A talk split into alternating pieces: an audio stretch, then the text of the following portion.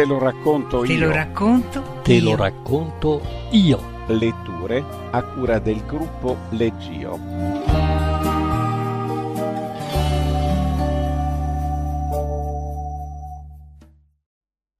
Una bella mattina, dalla raccolta di racconti Come l'acqua che scorre di Marguerite Yourcenar, seconda ed ultima parte.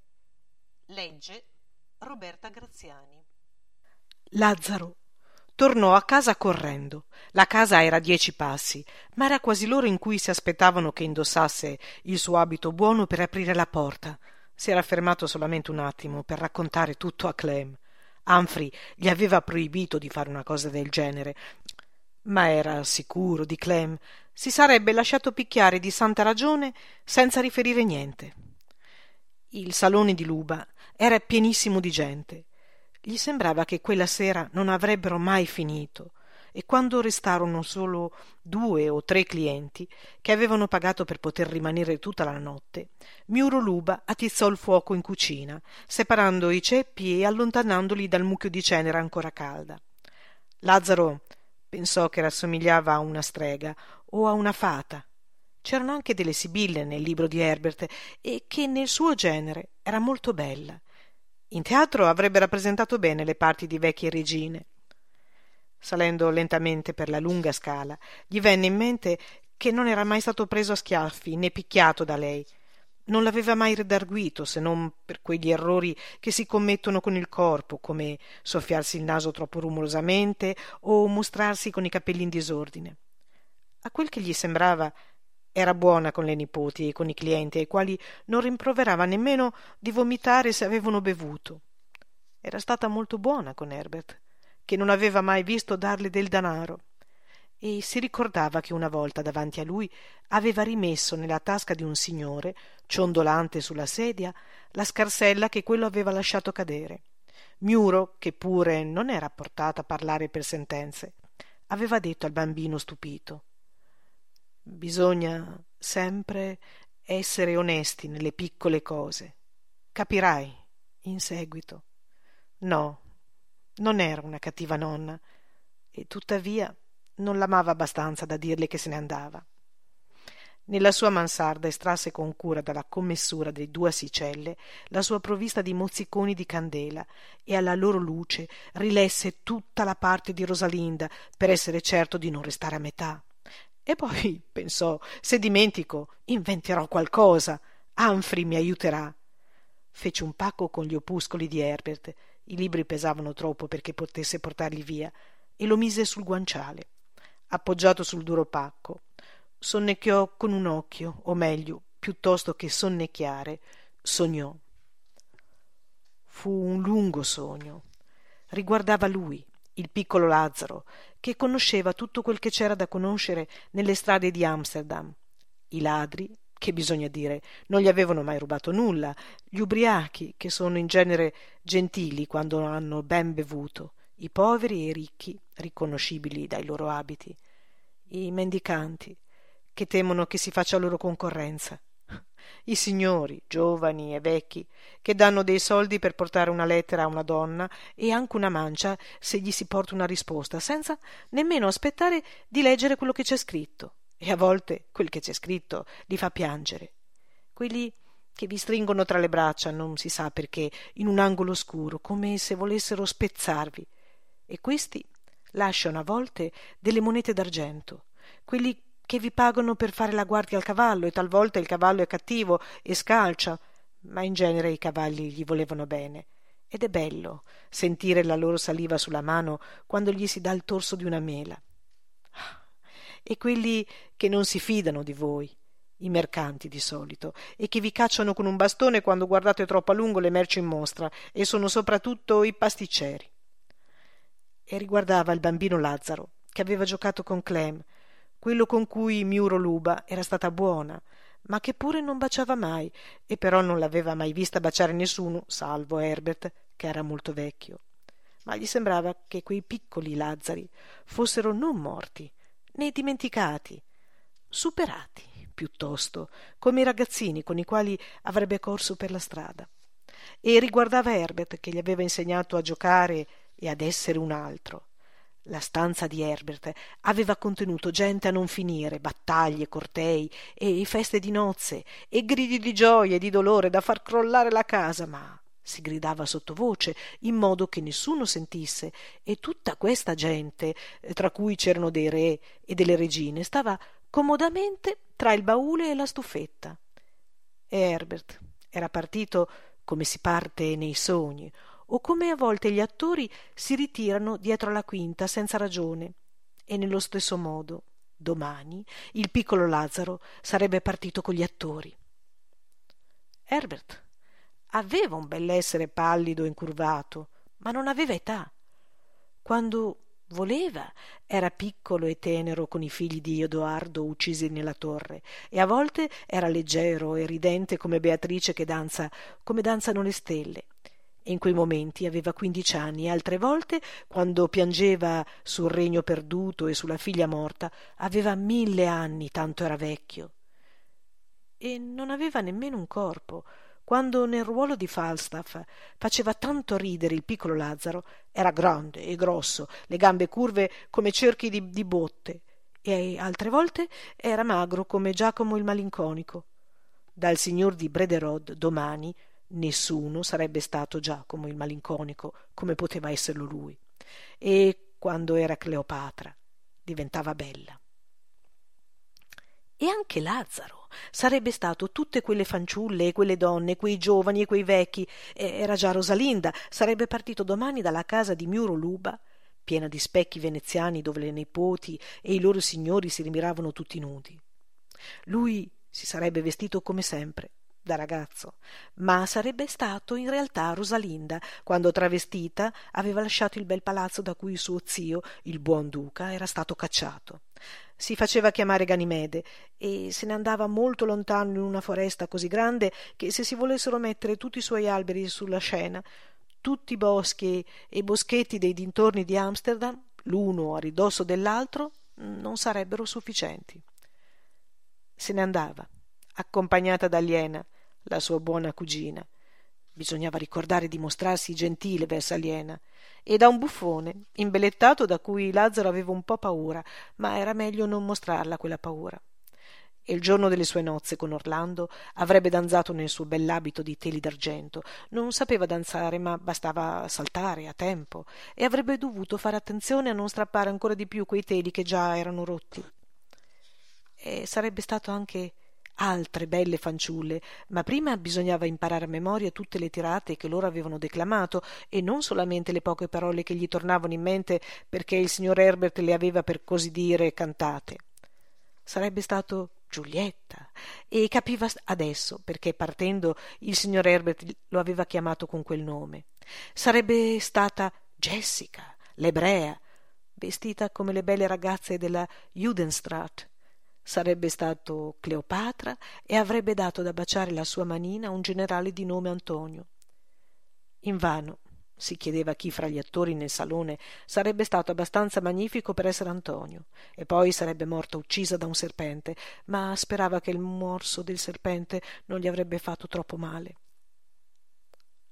Quando fosse passato molto tempo, quando avesse avuto diciotto, o forse diciannove, o chissà, vent'anni. Sarebbe ridivenuto ragazzo come Humphrey. Avrebbe lottato spalla a spalla con il forzuto che l'avrebbe attaccato nella lizza ma bisognava prima sviluppare i bicipiti e rinforzare i pugni. E sarebbe stato Romeo piangente su quella Giulietta che avrebbe ricordato di essere stata. Avrebbe scalato facilmente il balcone lui che si arrampicava così bene sugli alberi della piazza.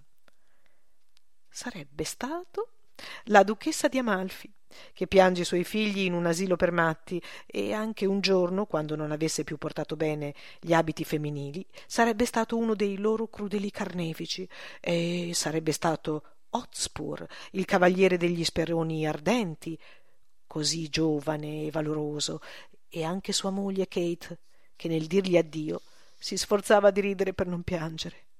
E Al così coraggioso e gaio con i suoi allegri compagni e molto più tardi ancora, quando fosse stato veramente avanti negli anni, mettiamo quaranta, sarebbe stato re, con la corona in testa, oppure Cesare. Herbert gli aveva fatto vedere come si cade raccogliendo le pieghe dell'abito per non esporre indecentemente le gambe nude. E sarebbe stato anche delle donne cariche di tutte le cattiverie commesse nel corso della vita.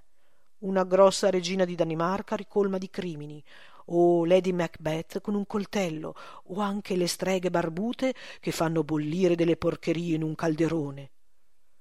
O avrebbe fatto il pagliaccio, come quello smorfioso impiastricciato della sera prima. Far ridere la gente era ancora un modo di piacerle e di farla divertire, come le si piace e le si fa divertire quando si è una fanciulla, abbracciando sotto i loro occhi qualcuno e talvolta vengono anche loro a farsi abbracciare dietro le quinte, o è strano a dirsi morendo sotto i loro occhi ancora giovane e bella. E poi, dopo i cinquant'anni, sono tanti i cinquant'anni, gli avrebbero dato delle parti di vecchio vero. Un Orlando, che non sarebbe stato più Humphrey, perché nel frattempo forse Humphrey sarebbe morto, dato che adesso aveva già diciotto anni lo avrebbe portato teneramente tra le proprie braccia nell'aspetto del vecchio domestico Adamo, canuto, rugoso, senza denti, senza forze, ma fedele. Sarebbe bello essere stato fedele per cinquant'anni. E forse, dopo essere stato Jessica, la bella ebrea ridente che fugge portandosi via degli scudi, sarebbe stato anche il padre Sylock. Dalle dita dunque e gli avrebbero dato del vecchio ebreo pidocchioso, come ieri il regista gli aveva dato del giovane ebreo pidocchioso, perché si usa così. Ma deve essere doloroso per un vecchio perdere allo stesso tempo la figlia e i danari, e forse, invece di far ridere la gente come Sylock, l'avrebbe fatta piangere. Oppure, al contrario, tutto si sarebbe svolto davanti a un mare blu e sotto un cielo rosa, e lui sarebbe stato Prospero, l'incantatore, che come Herbert non ha età, perché è quasi Dio e si sarebbe ricordato di essere stato anni prima la propria figlia, Miranda l'innocente, che si invaghisce d'un uomo perché lo trova bello. E dopo aver placato la terra e le acque, avrebbe recitato parole meravigliose sulle cose che passano come un sogno, al fondo di un sonno in cui è avviluppata la nostra vita non si ricordava più bene a memoria il passo e quando avesse rotto la sua bacchetta magica tutto sarebbe finito e quando sui palcoscenici di legno non ci fosse più stato per lui nemmeno un piccolo posto avrebbe fatto il luminaio avrebbe fatto il luminaio quello che accende le candele e alla fine le spegne ad una ad una ma dato che saprebbe tutte le parti, lo avrebbero preso anche come suggeritore. La sua voce si adatterebbe a tutte le voci. Una gioia febbrile si impadronì di lui all'idea di essere allo stesso tempo un così gran numero di persone che vivevano così tante avventure. Il piccolo Lazzaro non aveva confini e aveva un bel sorridere amichevolmente al proprio riflesso, quale gli era rimandato dal pezzetto di specchio conficcato tra due travi. Egli era senza forma, aveva mille forme. In ogni caso, egli era invisibile quel mattino, nella grigia alba, quando discese a piedi nudi, le ciabatte in mano, le scale di servizio della casa di Luba e scivolò fuori, attraverso la porta della cucina di cui la sera prima aveva ingrassato il chiavistello con un po di lardo. Il cielo era per metà grigio e per metà rosa Sarebbe stata una bella mattina. Per strada si rimise le ciabatte. Era già abbastanza ingombro del suo abito migliore, piegato sul braccio, delle scarpe della domenica appese alla cintura e del grosso fascio degli opuscoli di Herbert. In cucina aveva trovato allineati sul tavolo cinque soldi per il lattaio. Li aveva presi. Non era un vero furto, era un buon augurio. La strada era ancora quasi vuota salvo che per alcuni contadini che andavano al mercato con delle ceste ricolme. Avevano dovuto alzarsi alla luce delle candele. Un venditore di frittelle era già seduto al suo posto per soddisfare la fame dei passanti. Lazzaro spese un soldo e si mise in bocca la grossa e buona ciambella calda. Alcuni cani magri frugavano tra i mucchi di spazzatura visitati di notte dai topi. avrebbe voluto carezzare uno per uno tutti quei cani e avrebbe anche voluto sorreggere come poteva l'ubriaco che barcollava rientrando a casa col rischio di finire nel ruscello. Ma abiti e pacchi gli ingombravano le mani e doveva fare in fretta a raggiungere l'albergo. Humphrey lo aspettava sull'uscio una vecchia coperta da cavallo drappeggiata sulle spalle. Vai a vestirti subito. Gli abiti sono nel ripostiglio vicino alla rimessa e stai attento a non prendere freddo. L'aria dell'alba rende rochi e attraversando il cortile mostrò una carrozza che stavano attaccando. Ce l'ha mandata il signor di brederode per andare al castello. Vuole che arriviamo con gli abiti di scena. È più allegro. E allargando le falde della vecchia coperta che gli fungeva da mantello guarda guarda come sono bello. Lo era in effetti. Nelle bracche di cuoio giallo gli stivaletti con le fibbie e la giacca rossa ornata di passamaneria d'oro si era spalmato le gote di belletto metti via tutti i tuoi stracci. Ho preso dei mutandoni e delle calze da donna tutte di seta. Ma dov'è la bella gonna coi teli d'argento? chiese il piccolo un po deluso mentre anfri gli passava un abito di velluto blu. Bestia è per il finale per la scena delle nozze e per le scene di mezzo quelle in cui ti vesti da ragazzo hai un bell'abito nero e rosa. Il tuo vestito ti servirà per il viaggio il piccolo rabbrividendo un po nella rimessa umida lisciò accuratamente le sue calze di seta. Anfri spinse verso di lui un paio di scarpette ricamate. Dovrai fare attenzione a camminare come una ragazza a piccoli passi e se le scarpe ti fanno male pazienza. Alla vita è troppo largo ma ho delle spille. Ho ben imbottito il corpetto gli mise al collo una collana di pasta di vetro e aprendo appena la porta del ripostiglio per far entrare più luce sei bella e i capelli andranno bene una volta pettinati. Oh, non ho pensato a prendere il barattolo del belletto ma provvederemo laggiù. Del resto hai le gote naturalmente rosate. Vieni gli altri finiscono di prepararsi nel salone. Aiutò il ragazzo a mettere i suoi panni in un sacco. Puoi gettare via le tue ciabatte scalcagnate no potrai usarle come zoccoli nei giorni di pioggia. Nel salone gli altri si vestivano bestemmiando imprecando per un nastro smarrito o per una fibbia di cintura sgraffignata da un compagno. Aubrey aveva già bevuto troppo e teneva di sghimbescio la sua cuffia da contadina. Paragone aveva aggiunto alla biacca dei grandi cerchi rossi. Coperto di catene d'oro che gli servivano anche per la parte di maggiordomo il duca andava da un gruppo all'altro con dignità ducale l'entrata di rosalinda fece battere le mani ma aliena rimase imbronciata mi farai il piacere di non fargli degli sgambetti mormorò Humphrey. Ti sorveglio senza troppo ricalcitrare aliena prese la cugina per mano.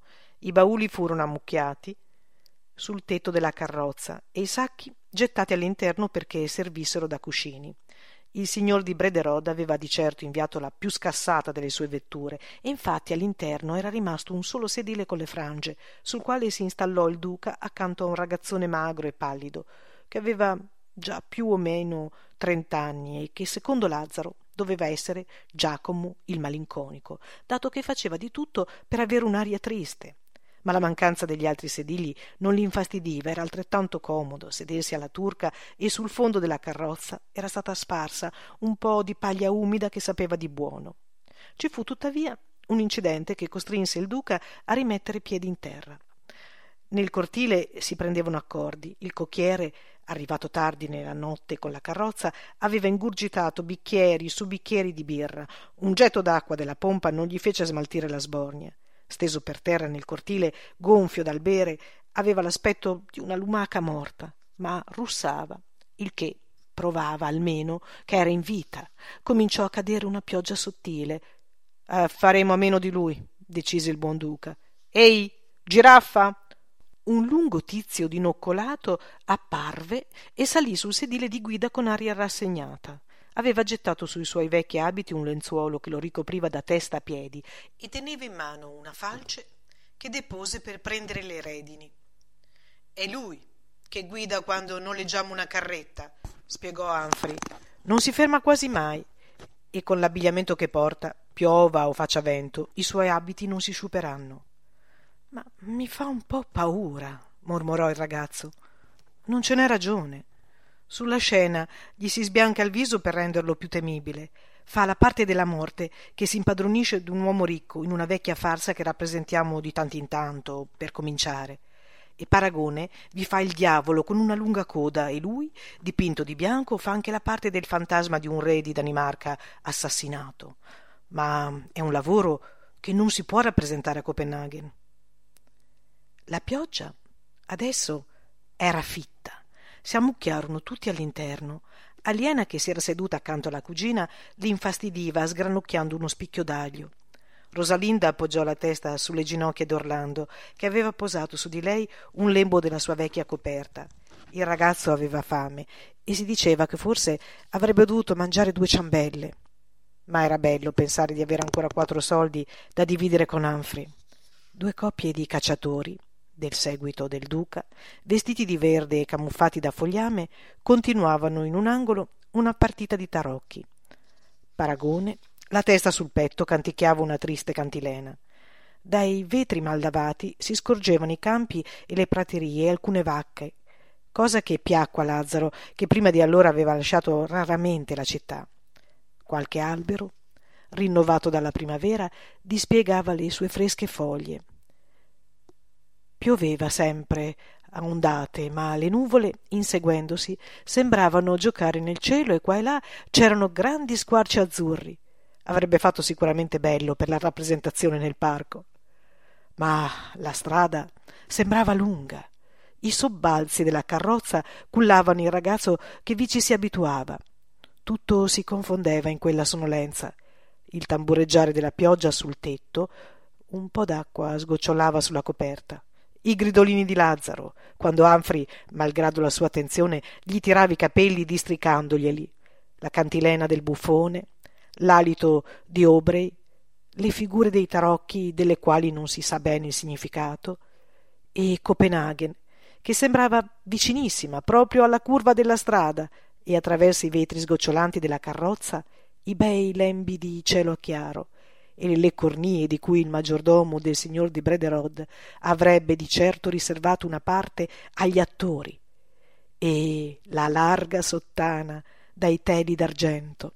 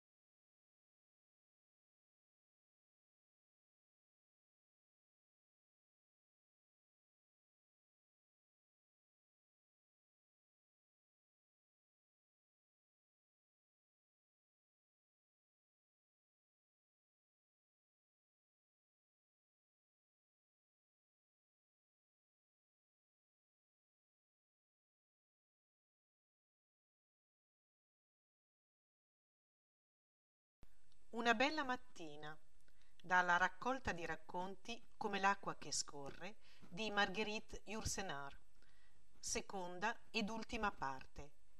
Legge Roberta Graziani